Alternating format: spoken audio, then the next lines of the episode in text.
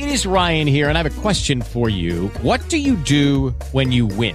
Like, are you a fist pumper? A woohooer, a hand clapper, a high fiver. I kind of like the high five, but if you want to hone in on those winning moves, check out Chumba Casino. At ChumbaCasino.com, choose from hundreds of social casino style games for your chance to redeem serious cash prizes. There are new game releases weekly, plus free daily bonuses. So don't wait. Start having the most fun ever at ChumbaCasino.com. No purchase necessary. Group. Void were prohibited by law. See terms and conditions. 18 plus.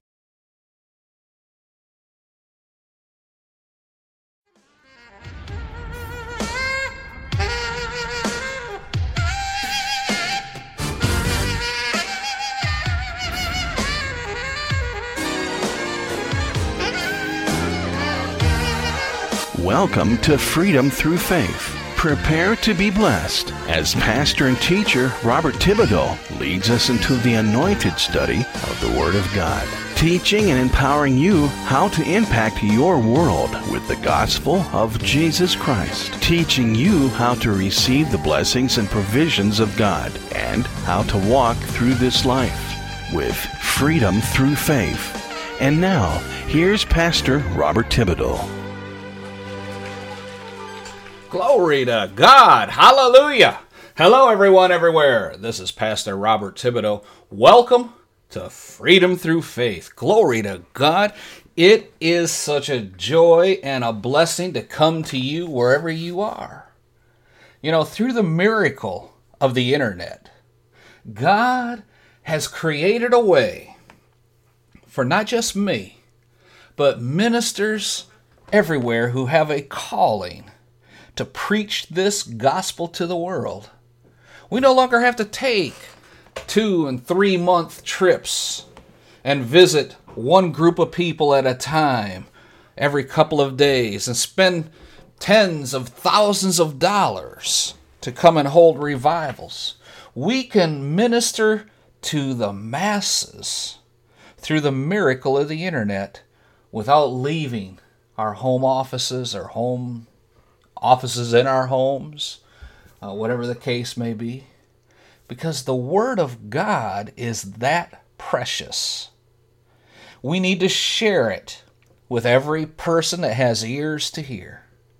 You know, you can say, well, Brother Bob, this internet thing, you know, it's not really very popular in, you know, the Middle East and in Africa and all that. You are so wrong one of the things they desire is their own computer or their own smartphone, not so they can call home, but so they can hear the Word of God. They're seeking ways to hear the Word. We have reports of, of groups, 30, 50 at a time, gathering around a computer just to listen to the broadcast. Not just my broadcast, we have 29 different broadcasters on Evangelism Radio. I've received emails from some of the pastors that I am familiar with over in the Middle East. I'm not going to mention their names to protect their identity. But they tell me that people are gathering together and they want me to do Skype calls for them so they can actually see me as I'm preaching. But the Word of God is what's accomplishing the will of God. Because we are living in the last days. That's very evident from everything going on. You know, here in America, mora- immorality, I was going to say morality, but immorality has abounded. It's abounded to the point where now you can get arrested and thrown in jail for sharing the gospel on certain college campuses in certain areas of certain towns. And that's in America. We have reports of people in Canada and England and France, pastors who have actually been sentenced to prison for preaching what the Bible has to say about homosexuality. We have come to the point in this world, it does not matter what country you are from. I mean, we have reports in the Middle East of ISIS killing in a horrific manner after torturing them in ungodly ways, unimaginable ways, where now two thirds of the Christians in the Middle East, between two thirds and three quarters, are either dead or have fled for their life. That's the point we are at in this world right now. And in this nation, we have had seven years of a president that embraces Islam and does whatever he can to discredit Christianity. We have reached a point in the United States where God, technically, according to the scripture, could leave us to our own devices. But there are some godly people, pastors and churches and others, who are praying for revival in America. We're one of them. Amen. But they, do they really know what they're praying for? And we're going to go over that a little bit today. If you have your Bible, you can turn to Second Chronicles chapter 7, verse 14. A lot of churches, a lot of pastors, a lot of Christians are praying this prayer. But we're going to look at what it really means for the United States of America. Amen. But first, let's go to the Lord with a word of prayer. Father, in the name of Jesus, we come before your throne this day that we may obtain mercy for ourselves, our families, and this nation and the world, that we may obtain mercy and find your grace, Father, that will help us in our time of need. Father, we give you praise and honor and glory this morning that your word goes throughout all the earth through the miracle of the internet that you created for this use. Satan has corrupted it. He's corrupted the minds of men in corrupting the internet. But in the name of Jesus, we take it back.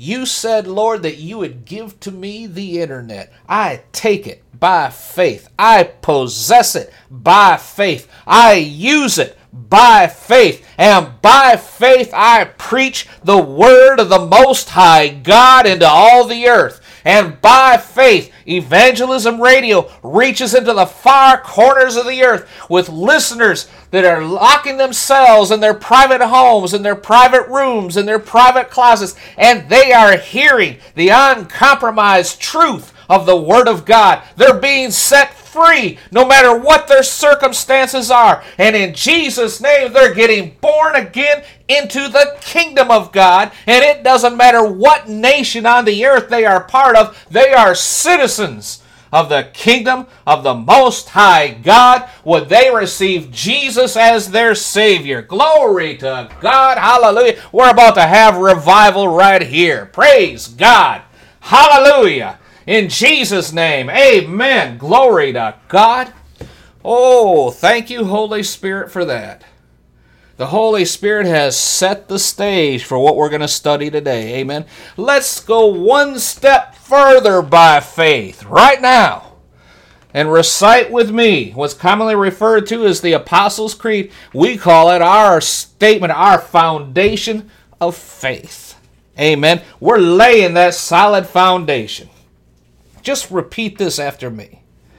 I believe in God, the Father Almighty, maker of heaven and earth, and in Jesus Christ, his only Son, our Lord, who was conceived by the Holy Spirit, born of the Virgin Mary, suffered under Pontius Pilate, was crucified, dead, and buried. He descended into hell. And the third day he rose again from the dead. He ascended into heaven and sits now at the right hand of God the Father Almighty, from where he is coming soon to judge the living and to judge the dead. I believe in the Holy Spirit. I believe the church is the body of Christ. I believe in the communion of saints. I believe in the forgiveness of sins. I believe in the resurrection of the body. And I believe in life everlasting in Jesus' name. Amen. Glory to God. Hallelujah. Thank you, Jesus. Amen. All right. Have you found Second Chronicles chapter 7 verse 14 yet? I want to tell you a story as we get started. During my research, I came across this, and it's really an inspiring story. In 1904, there was a young ministry student named Evan Roberts. And he began to feel that God was sending an urgent message that he was going to pour out a mighty spirit of revival on Wales, which is now part of Great Britain. And Roberts began attending various revival meetings, seeking the Lord, seeking the move of his spirit. And during one, he was deeply moved by the Holy Spirit. And as he prayed at the altar, he cried out to God, Bend me, Lord, bend me. He had a complete and total surrender of his will to God's will. Now, Robert soon returned to his home church. He wanted to preach the message of revival, but his pastor was reluctant to allow him to speak. I've ran into that a few times. Amen. In a compromise, the pastor announced that Roberts would be speaking following the regular prayer meeting, and anyone who wished to stay were welcome. Well, out of the church, only 17 people stayed to hear Evan Roberts speak. And most of them, the majority of them, were teenagers or very young adults. And Evan Roberts spoke in that church for nearly two hours after the regular church service. And all he had was a simple four point message that he was convinced could help God bring revival to his nation. One, confess all your known sin to God. Two, deal with and get rid of any doubtful area of your life. Talk about your spiritual life. Be, number three, be ready to obey the Holy Spirit instantly. In other words, as we pray, have ears to hear and a heart to perceive and a will to obey. And number four, confess Christ publicly. We have too many shadow Christians. We have too many closet Christians. To confess Christ publicly means to take your place. Regardless of what the cost, regardless of what man may say, you need to take your place, take your stand. You've heard me say before Jesus died publicly on that cross in a shameful crucifixion. We have no right, absolutely no right, to accept him privately by checking a little box and dropping it in the offering plate. So that the only ones who know that we were sinners and we prayed that prayer will be the pastor and his associate. I don't want everyone in church to think that I was a sinner. Folks, get over yourself. Jesus died a humiliating death publicly for everybody to see. His resurrection was shown only to his followers initially. Amen when he returns to take his followers out of the earth before total cataclysmic events abound. it will be a private showing also. But then, according to Revelations and according to all the scriptures, he will return publicly for everyone to see that he is Lord of Lords and King of Kings. Amen. So, do you want to accept him publicly? Or should you accept him privately and not let your neighbor know that you got born again? To be born again, a fresh life, a new beginning. Why would you want to keep that secret? You see, some of this uh, purpose driven church movement, they take the cross out of churches. They darken the lights and make it into a big stage show. They preach smooth things. And they have you check the block on a card to accept Christ as your Savior. Because they don't want to embarrass anyone by having them come forward. And if you need prayer, go over to the corner where we have a curtained off area, and our prayer people will, will pray with you privately over there. I'm trying to think of even one instance in the Bible where Jesus told someone, Come over here privately. There is one place where he took a blind man and led him away privately, it said, from the crowd. But the reason for that was not because the blind man was embarrassed to be seen by the crowd.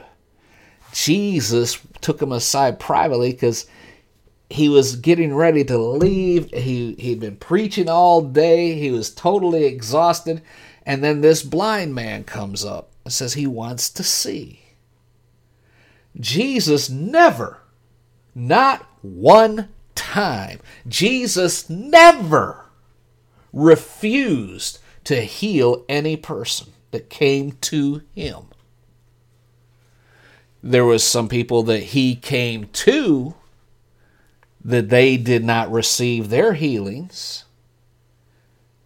But those that came to him, he healed 100%.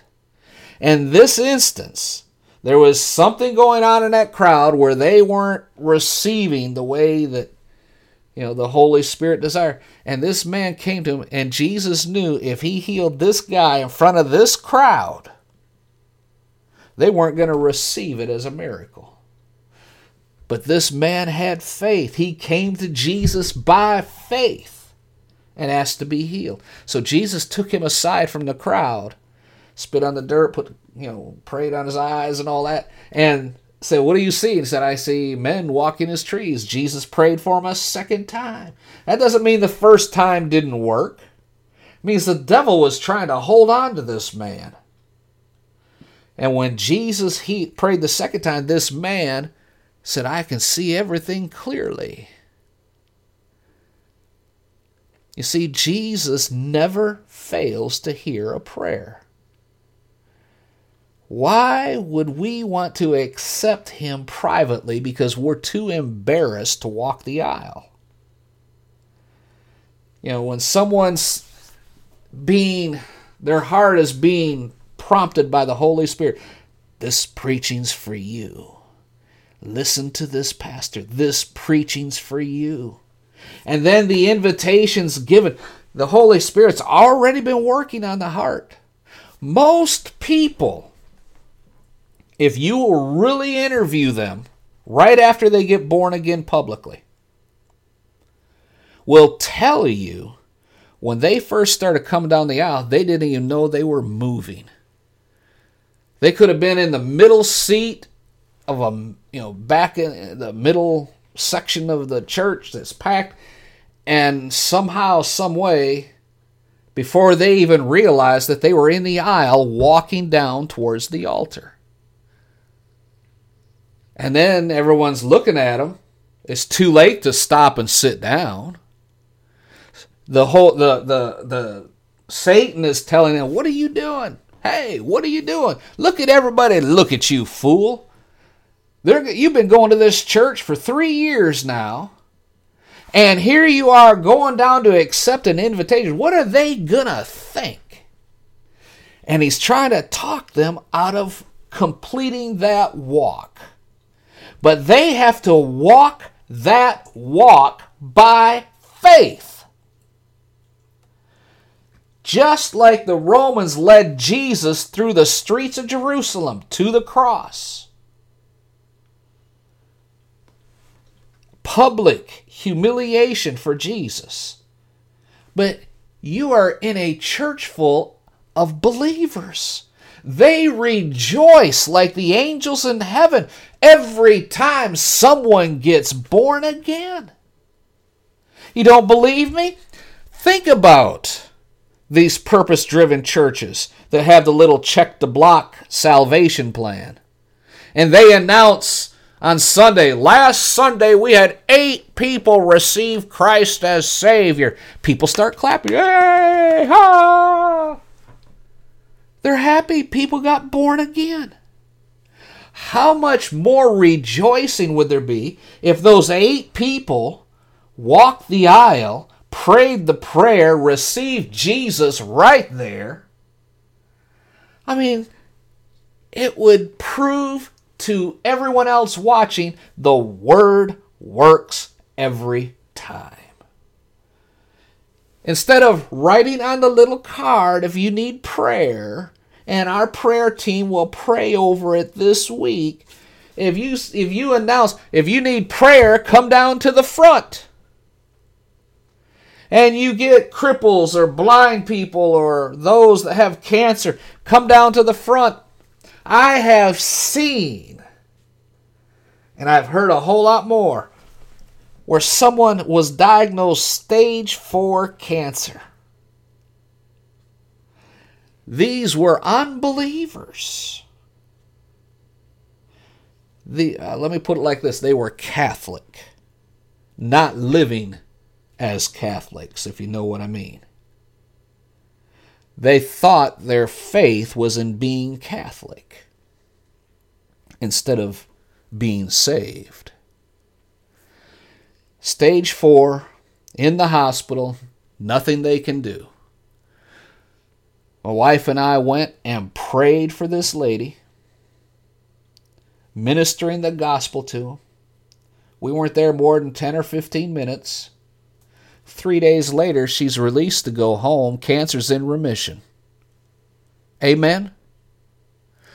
What is wrong with doing that publicly? When Jesus died publicly, he did it for you as well as me. He did it for me as well as our next door neighbor. He did it for the entire world. John 3:16. God gave his only begotten son that whosoever would believe would receive the forgiveness of sins and everlasting life. So here in America, we are at the point right now. There is no purpose in the purpose driven church. There is no rationale to worship silently, worship privately, seek God privately. Let your faith be known. Amen. Now, I kind of got off topic a little bit. Let's get back to our story. Glory to God. Remember Ian Robert or Evan Roberts. Pastor wouldn't let him preach in church, but he allowed him to have a, another meeting, you know, right after church. 17 young people stayed there. He preached for 2 hours. Confess all known sin to God, deal with and get rid of any doubtful area in your life, be ready to obey the Holy Spirit instantly, and number four, confess Christ publicly. That's what we just harped on. When Roberts was finished speaking, all, every single one of the 17 young people ran to the altar on their knees, cried out to God. So that's what preaching the word will do. They continued praying until 2 a.m., 2 o'clock in the morning. And that was the beginning of one of the greatest moves of God recorded in all of history. By the end of that week, because of sharing the gospel, those 17 people, 60 people were won to Christ. And over the next 18 months, revival hit the nation of Wales, where over 1 million people were led to saving faith in Jesus Christ. Amen. Glory to God. The revival was so great that the entire culture of the nation changed drastically. Economic problems abounded. What, Brother Bob, if there's a sweep of God, why would there be economic problems? There is a whole rage of bankruptcies that took place after all these people got born again. Well, Brother Bob, that's not good. Oh, yeah. All the taverns and liquor stores went out of business. They didn't have any clients anymore. Glory to God. Work at the coal mines that was recorded came to a standstill. Why? Were they protesting? No. The mules who pulled the wagons were so accustomed to reacting to and hearing the foul language of the workers that after the men got saved, the mules didn't recognize their voices or commands because they had stopped cussing so much. Amen. The entire police force in the nation was dismissed and laid off for 18 months because there was no crime. Hello, Chicago. Are you hearing what I'm saying out there? Oh, how different our cities are today one of the few court cases that was actually brought before a judge during this time was unusual. The defendant came into the court and admitted his guilt to the judge, pled guilty. The judge led the man to Christ, and the jury closed the case by singing a hymn because the person who committed the crime wasn't there anymore. Amen. I wonder what 2020 would do, or 48 hours, or 60 minutes would do with that one today. Judge so and so preaching the gospel from the bench and then let the criminal go after he pled guilty, saying it wasn't the same person that committed the crime. Huh. The revival that Wales, the nation of Wales, which was Great Britain, made its way across the Atlantic and swept through parts of New York and New Jersey. There was even a daily column in the New York Times called Today's Converts that listed every person who was born again and got saved at these revivals by name. Amen. Well, times have really changed now, hasn't it? for the worse, I might add. And we have to admit that our world is nothing like the world was in 1904. I would have to agree our world is a much darker, more sinister place where revival seems almost impossible. But with God, all things are possible. Amen. And all things are possible to who? Me. Because I'm a believer. Glory to God. That's why we do these broadcasts. That's why we put the work in to make sure that we are empowering these other 29 broadcasters to impact this world with the gospel. Amen. It's just this is some nilly willy, you know, hobby, and you know, well, I, I I don't really feel like preaching today. I think, oh, I want to go get drunk instead. No, this is the life. This is the most important aspect of my life and these other broadcasters' lives is sharing the saving grace of God through the death, burial, and resurrection of Jesus Christ. And his soon return is on the horizon. It's almost here. And you are running out of time running from God. There is coming the day when, in the flash of an eye, boom, that fast, almost a third of this planet will disappear. There's almost there's estimated there's two billion Christians on the face of, uh, face of the earth, out of seven, little over seven billion. Two billion will instantly disappear, and then the remaining politicians they're going to have to struggle to try and explain. They're going to come up with all sorts of theories. But the book of Revelation says during this next seven years after that takes place, another two billion will die. And it alludes to nuclear holocaust. And then out of the 3 billion that remain, some will get born again. They will see it. They'll be listening to these recordings that have been left behind. They'll be reading the books that have been left behind. They're going to recognize it for what it was. And they will endure even if it means their death, which will happen. Out of the other 3 billion, another billion will be executed because of the faith in Jesus Christ.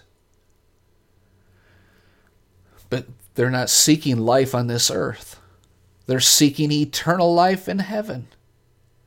And as they die, they're going to be thanking Jesus for saving them.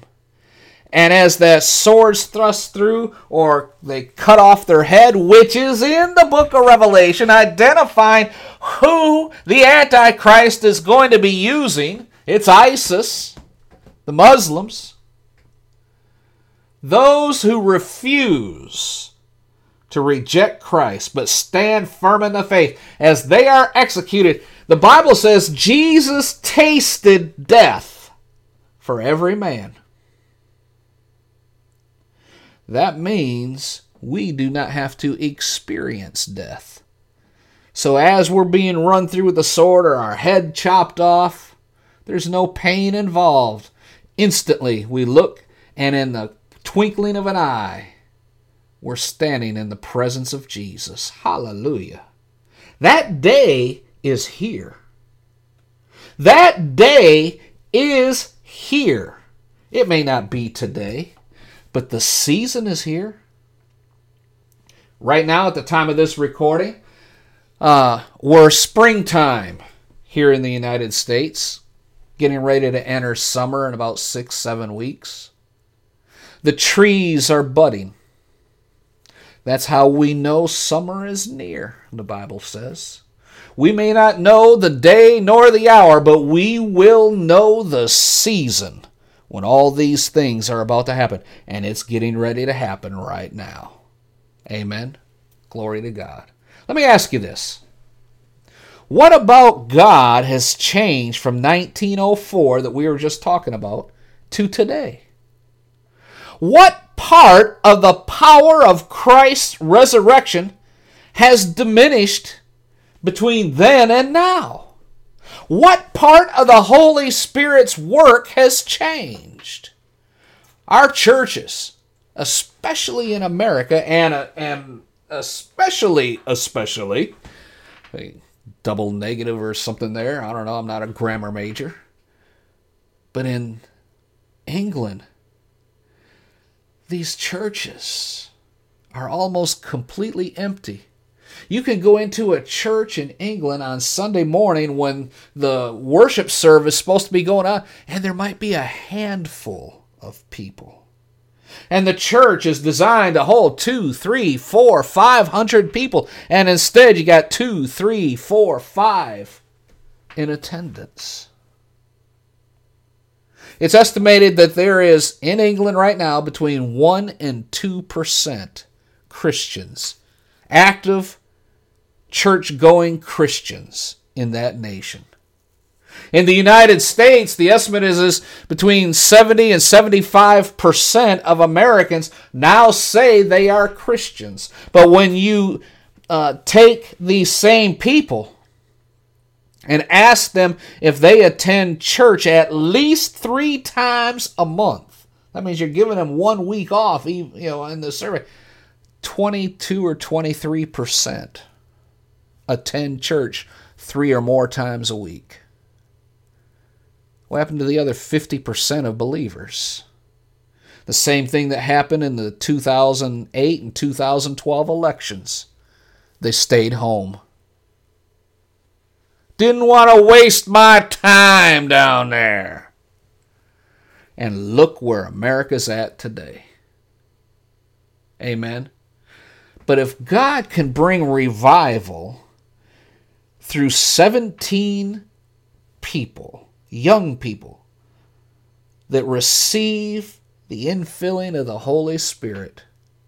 If God can bring revival through them in 1904, or any other time for that matter, He can do it here, in America, right now. Amen. We are in desperate times, folks. We need desperately a movement of Almighty God. And no one, no one seems to realize, oh, there's a few pockets here and there. But as a majority, the Christians in America are lazy. They want other people to pray. They want other people to take responsibility for bringing revival to this land. You hear people and pastors and churches talk about God, send revival to America again. But why should He? We just spent the past four weeks talking about why God is ready to judge America all the different reasons why God should ignore America, all the different reasons why God should disown America, all the different reasons why judgment should fall on America. Why should he send revival to America again? Is he hearing our prayer requests for revival? Are we truly asking him to send revival? How are we showing him we are ready for revival? You know, when you discipline your children, let's say uh, little Johnny doesn't want to share his toys, so you discipline him. And you tell him, you can't play with your red truck until you tell little Timmy you're sorry for hitting him, or whatever it was. And he stands there and says, I'm sorry. Now, do you truly think he's sorry? Or did he just say what you told him to say because he thought it'd get him by? The same thing holds true for the Christians and so called Christians and so called churches in America that are saying the right things, but they're not really believing them.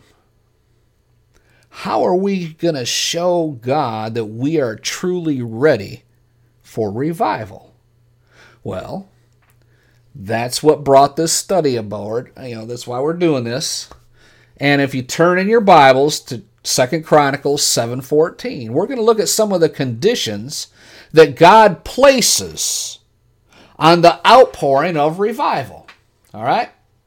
So the, the Second Chronicles 7:14. Oh, praise God. Make sure I got the right page here. Second Chronicles, I was in 6. Okay. 7:14. If my people which are called by my name shall humble themselves and pray and seek my face and turn from their wicked ways, then will I hear from heaven, and then will I forgive their sin, and then I will heal their land. I put a couple extra thens in there for emphasis. First of all, God is looking for people to revive, isn't He?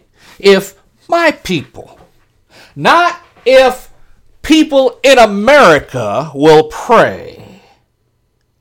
No, he says, My people. These are those who are already born again. It is not going to take a nationwide sweep of 330 million people to simultaneously pray. If let's remember the remember the statistic I just gave you.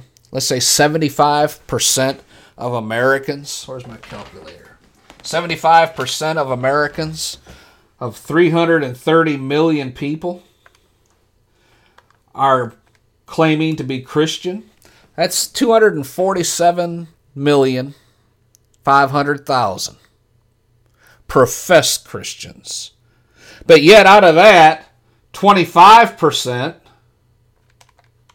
which would make it 61,875,000 are truly born again using this, these statistics. It's not going to take the 330 million. It's not going to take the 275 million. It will take the 61 million. And as a percentage, we'll just might as well do this. That's 18%, almost 19%.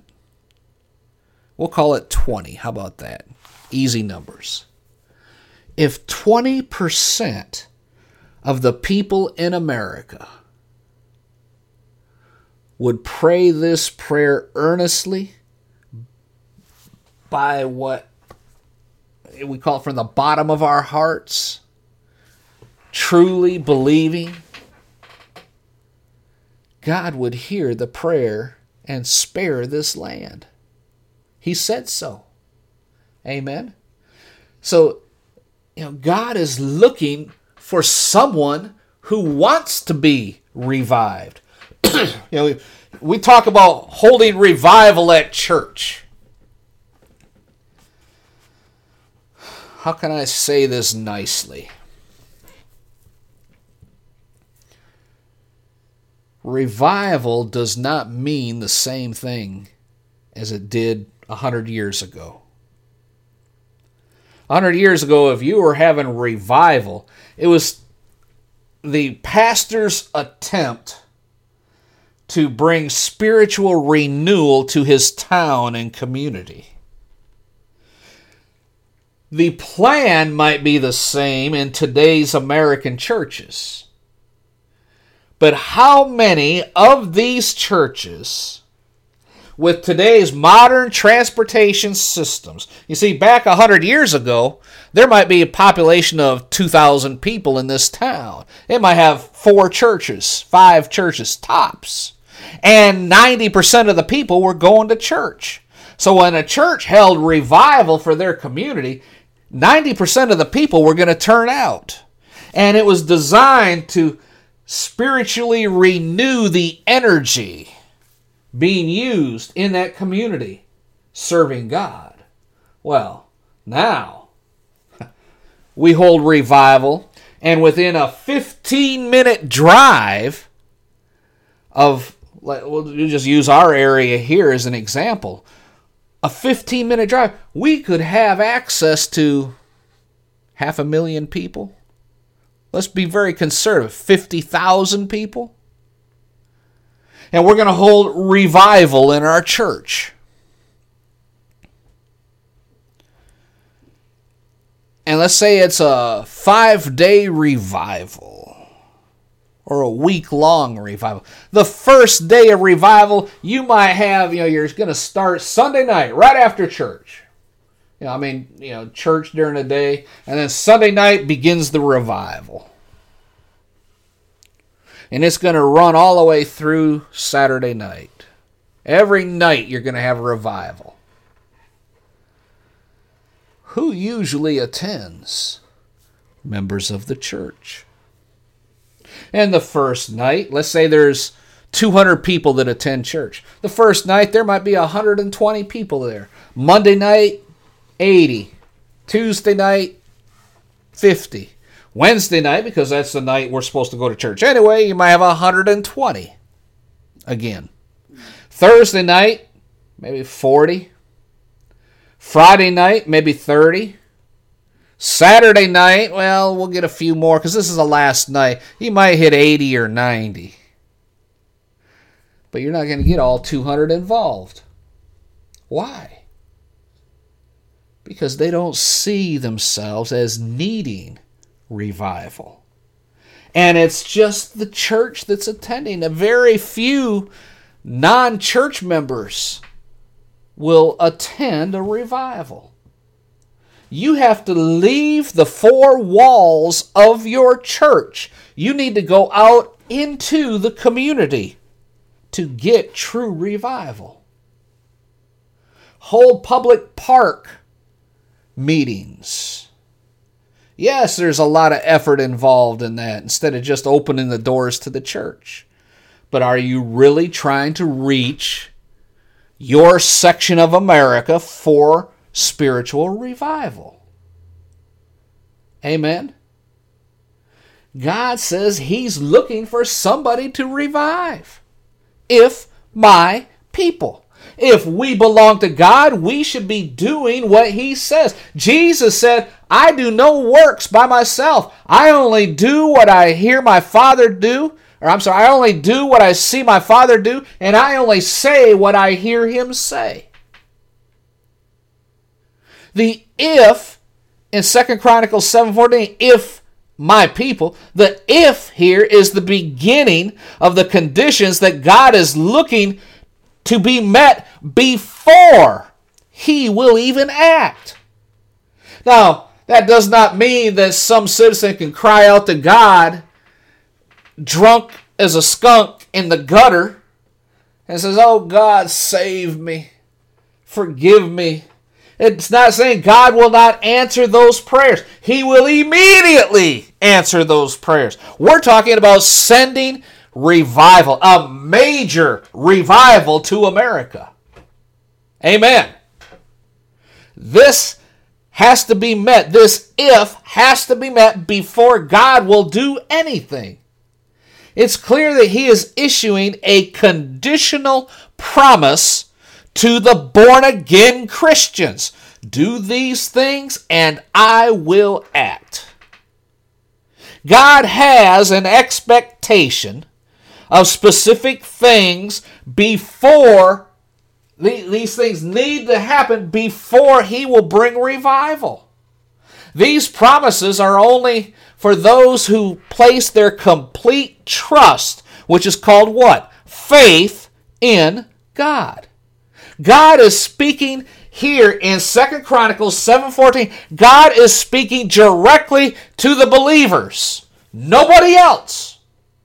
God's not talking to 330 million Americans. He's talking mainly to the what was it? 61 million true Christians in America.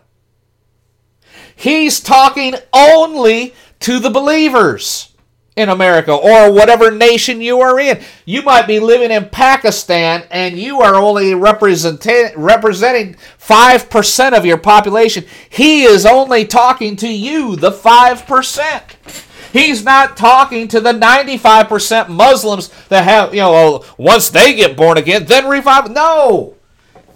If you are only 5% of the population of your country, God's talking to you if you're a believer. This is not an American gospel. Jesus was not an American, to the shock of many Americans. Jesus was not a United States citizen, to the shock of many Americans. Amen. Jesus was not white with blue eyes and blondish brown hair. He looks more, and I'm, I'm not even going to get into that. He. okay, Lord. Jesus was chuckling right there. He said, Go ahead and tell him. I said, All right. He had an olive gold complexion. If you took someone from the nation of India, that is about the complexion of Jesus. He didn't have this European features to him. Amen. Where did that come from? That came from the Catholic Church in Rome. Jesus was not white. Let's just get that out of your system right now. I'll probably get some hate mail on that one, but truth is truth. Amen. If you can't handle it, what are you going to do when you get to heaven? Amen. Anyway, we must understand that revival in Second Chronicles 7:14 this is an exclusive deal that God offers only to his people. We often forget that the work of revival always begins with God's people first. Why? Why, Brother Bob? Why is that? Well, God must first renew his people before the real work of winning the world can take place. You see, the work of revival must begin with God's own people, but is never meant to stop with God's own people. And that is the problem you often see in churches today. They'll hold, like we said, a week long meeting, a week long revival, or something like that. But usually it's only their church folk coming out. They do not convince their neighbors to come to church. They don't drag people off the street or co-workers. I mean, after all, we don't want to be pushy and labeled as a wacko or something. Revival, in order for revival to be long lasting, and to truly make an impact on our nation and the world, we as Christians must reach outside the four walls of the church. We cannot just keep inside our own little clique and excluding everybody else. Oh God, bless our four and no more. The church. What is a term that's used to describe a church building? Often is called a sanctuary and that has such a spiritual term to it. Let us go into the sanctuary. What is a sanctuary? You know, we have bird sanctuaries and wildlife sanctuaries. What is a sanctuary? It's a place where these specific birds are kept safe or specific animals are kept safe. So, a sanctuary of a church is a place where the people of God can go and feel safe. It is not the place for soul winning and witnessing and all that. It is a place where we can come and you should be entering a spirit of revival every Sunday because you're so burned out witnessing to people during the week. Now on Sunday you come back to get revived, so Monday morning you can go right back to it. That's the purpose for the church. You know, the first Christians had to hide out in caves and things like that, met in private homes, and it was all secret. Because as they met together privately like that, secretly, they felt safe. Because they were amongst their own brethren. If they would have just kept the gospel to themselves, it would have died out when the last one died. But no, the church was growing rapidly because the disciples and the born again believers wouldn't stop talking about the resurrection of Jesus. Amen. Why do we think we're different and the requirements for revival are different than what was taking place back then? Back second chronicles 7.14 again says if my people we we harped on that who are called by my name god calls us out from among the world. Being a christian means that we are meant to stand apart stand separate from the rest of the world. The rest of the world can see you are a christian. The rest of the world will look and see how God blesses you and takes care of you and provides for you. But if you want to look like the rest of the world, expect to receive the rest of the world's punishment. All this come as you are church, yeah, that's okay. The idea, the concept behind it's the same. But let me ask you this if you received an invite to have dinner with the President of the United States in the White House, would you come wearing shorts, flip flops, and some disgusting t shirt? Or would you dress nice? Well, I mean, Brother Bob, after all, you're going to the White House. Hello! We're going to the very throne of the Most High God. The concept behind come as you are was invented by this purpose driven church crowd to appeal to those on the outside. Well, come to church. Well, I don't have nothing to wear. It, just wear what you want. It doesn't matter. We're a cool church, man. We're hip, yeah. We got lattes and donuts and things like that. And you know, so they're trying to get people in, but you should not leave in the same condition that you came in. If you are a come as you are church and you have people dressing like they're going to a picnic every single Sunday, you got to question whether or not they're really saved. I mean that I'm speaking that in love, but I know I'll step on some toes, but get over it. I have a desire to be my best in God's presence. My best is like filthy rags. I understand that, but that doesn't mean I have to wear filthy rags to church. Amen.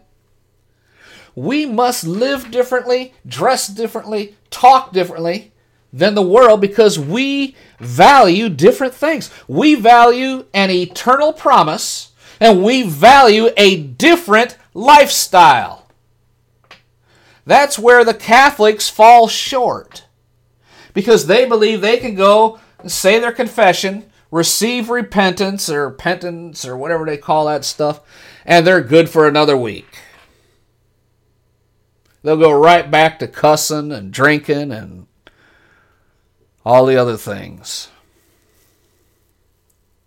We are called, folks, to be a holy priesthood where every believer carries the responsibility for ministry. Every believer, not just the pastor or the elders board or whatever. We're called to be witnesses for Christ in this world and to share his truth and boldly seek and use his power to spread the gospel. We are to be known by a new name. Whenever a person comes to Christ, they are a new creation. Glory to God. And are given the opportunity from that moment on to live a transformed, eternal life. When we come to Christ, we need to become associated with His name. We become a Christian, little Christ. Every single person who claims to know Jesus either lifts His name up or tears it down in the eyes of the world. Amen. Don't shout me down when I'm preaching good. Oh, Lord, time's just flying by. Next, we must look to God to be revived. He says, If my people will humble themselves. Why does God desire for his people to humble themselves? The word humble means to be in submission, to live in a state of constant surrender. When we humble ourselves, we are literally saying to God, You, God, are in control of my life.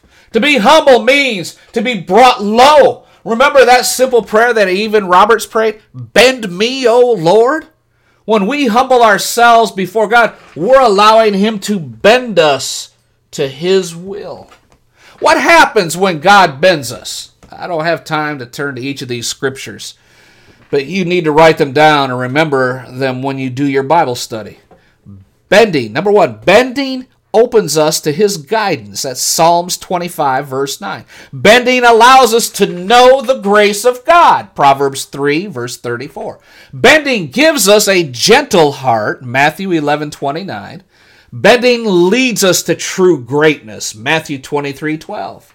Bending gives us spiritual garments, 1 Peter 5 5, and bending gives way to eternal glory, Philippians 2 verse 8. Once we allow God to bend us, we cannot remain the same. It's impossible to remain the same. He says, If my people will humble themselves and pray. One of the key principles of revival is a concerted effort to pray. When we pray, we are bringing our lives to intersect with God in the moment that we meet God. And when we meet God in prayer, something amazing happens. He pours Himself into our lives. We begin speaking His words, and His words begin to come to pass. That's why prayer is so absolutely essential to experiencing revival. Amen. Prayer is the foundation of a growing relationship with God. And without prayer, that relationship will never grow. We, ah, we need to go deeper with God if we ever want to experience true revival in our personal life. A, each and every day, we make a decision to either build up that relationship with God or to settle for the status quo of where we are now in our relationship with God. You see, the principle of prayer is supposed to flow out of the New Testament church. I mean, in Acts 1:14, you see prayer needs to be a continuous aspect of the church. Prayer was a major part of the life of the early church. Acts 2:42 shows us that. Prayer is vital to seeing God display his power and greatness. That's in Acts chapter 4 verse 31. I would venture to say that at least in America, the church is lacking in all of those areas. Amen. Does that offend you? Good. Because I meant it to. I'm not here to try to tickle your ears and make you feel good, especially if you're a preacher listening to me. When's the last time you canceled your sermon series? When's the last time you canceled the praise and worship and just spent two hours in a prayer service? When is the last time you called for a week of special prayer meetings? When's the last time that you actually have someone come forward during the service because they needed prayer? When's the last time you prayed for someone's healing and they received it instantly in church publicly? If you cannot answer any of those questions, perhaps you, pastor, you, preacher, need to spend some quality time before the Lord in prayer yourself. Amen. Go ahead, write me your letters. I don't care. That's from the Holy Spirit. Amen. You see, revival is nothing more than God stepping into his relationship with you and filling you with his presence and his power in a fresh way that, that you haven't experienced before. If you are not developing that kind of relationship with God, you will never experience personal revival. Amen. Back to 7 to 2 Chronicles 7 4 If my people will humble themselves and pray and seek my face. The Hebrew word for seek means to intend to find or to deeply desire. In essence, to seek something from God means to first have the deep desire to see it happen and then actively and persistently pursue it. One of the major reasons why churches in America never see a movement of God is because they don't want it. Not bad enough. There is a personal price that has to be paid in finding revival. It's opening yourself to the leading of the Holy Spirit and then obeying and doing what the Holy Spirit says. Like I said, it may not mean preaching a sermon for a few weeks or even turning it over to another ministry in church or turning it over to a youth pastor. Just listen to God. Do what He says. He'll tell you what to do to bring revival to your church. And it may mean, Pastor, that you need to get out of the pulpit for a brief period of time.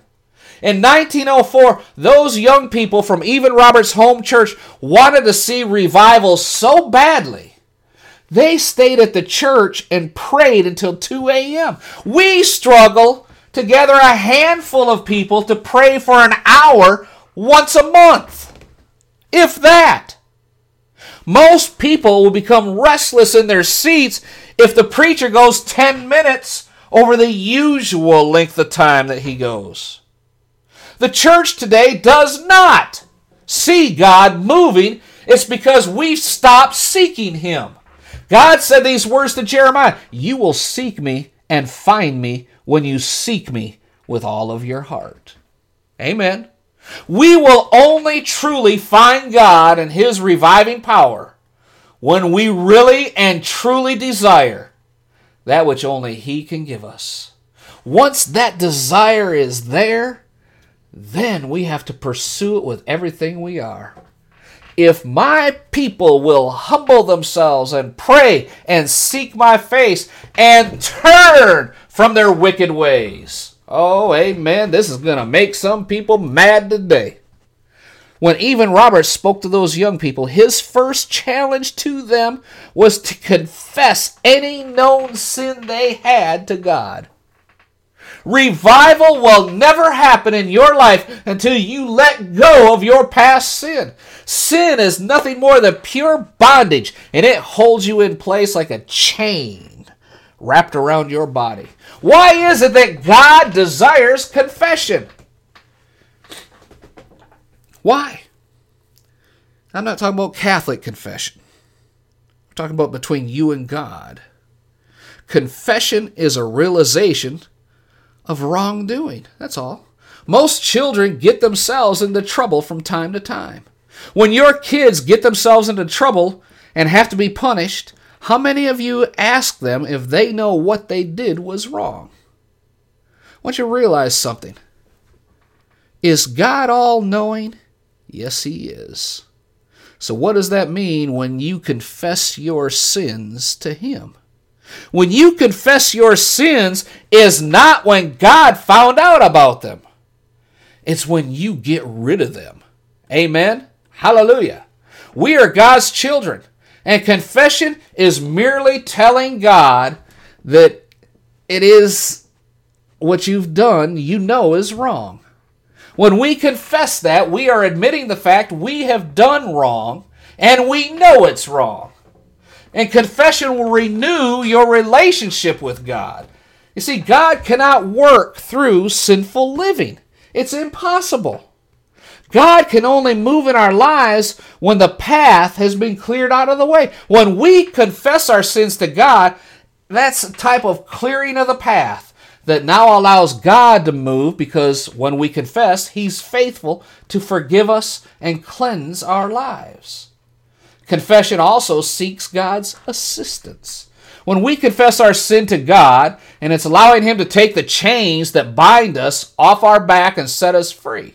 God never forces us to do anything we don't want to do. But when we confess, we are asking for His help, and He sends us help.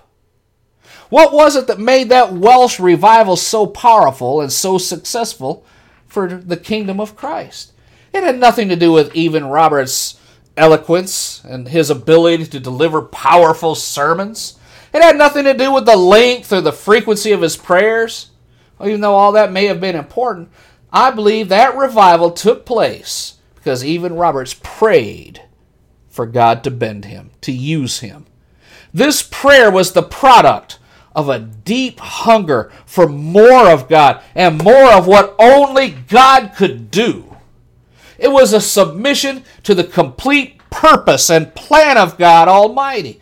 And that power came from reckless abandoning of self and an absolute embracing of what God had the desire to do. Amen.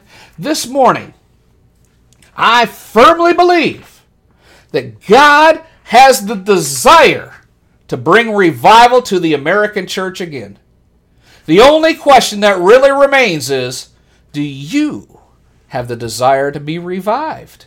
If you want to experience personal revival today, today is the day you need to seek God. If you want to see a corporate revival in your church, Today is the day you need to seek the Holy Spirit. If you want your community and your city to see an outpouring of mighty power, today is the day you need to seek Jesus. If God is tugging at your heart right now, then it is time for you to come forward and seek His power from on high. Amen.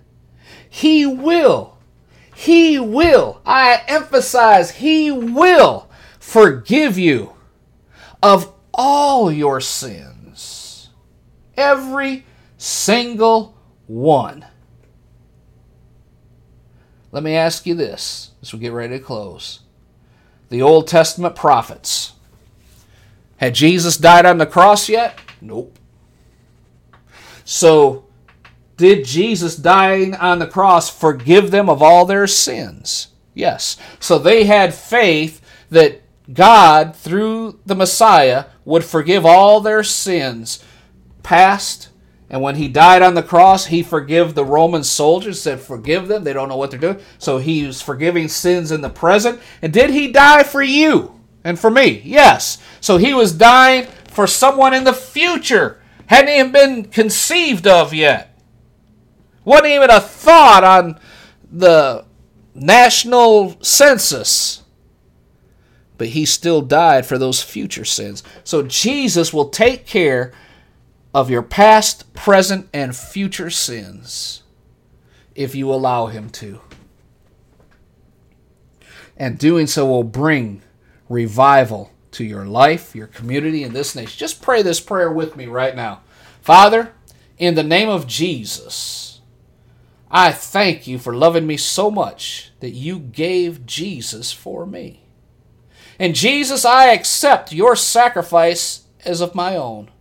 And I ask you right now to become Lord over my life. I invite you to come into my heart and create in me that new man that loves God.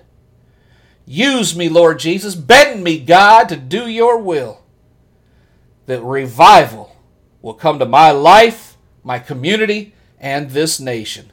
In Jesus' name, amen. Hallelujah. Glory to God. If you prayed that prayer, email me at Brother Bob and let me know. Amen. We so desire to hear from you. Read Second Chronicles 7.14 in light of that. Till next time, it's Pastor Bob Thibodeau remind you, be blessed in all that you do. You have just heard a message of encouragement from anointed pastor and teacher Robert Thibodeau with Freedom Through Faith Ministries in Baltimore, Maryland. For more information on the Freedom Through Faith Ministries or to invite Pastor Thibodeau to your church, please visit our website www.ftfm.org. That's FTFM for Freedom Through Faith Ministries. Again, that's FTFM.org. Until next time, when we gather together around the Word of God, be blessed. And remember, we serve an awesome God. Okay, round two. Name something that's not boring. A laundry? Ooh, a book club. Computer solitaire, huh? Ah, oh, sorry, we were looking for Chumba Casino.